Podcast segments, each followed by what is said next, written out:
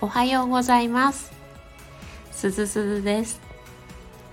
ゴールデンウィーク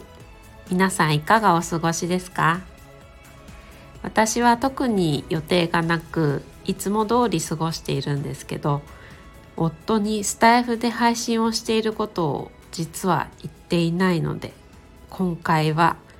息子と夫がお風呂に入っている間にこっそり収録しています。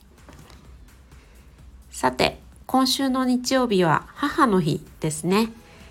今回は義理のお母さんについてお話しします。義理のお母さんは思っていることをズバッという方で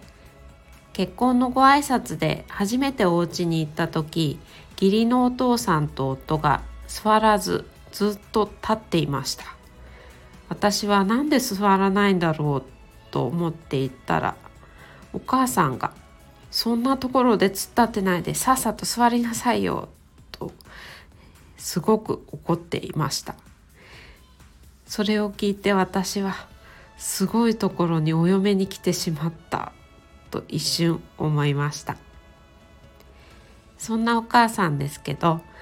子供の日には柏餅をいつも用意してくれたり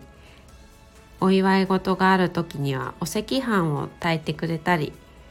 お誕生日に差し上げたバースデーカードを大切に額に入れて飾ってくれていたり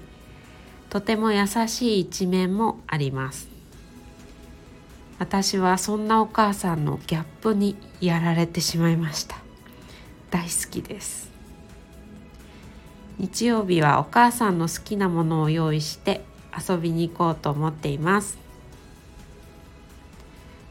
今日も最後までお聴きいただきありがとうございましたまたお会いしましょうすずすずでした。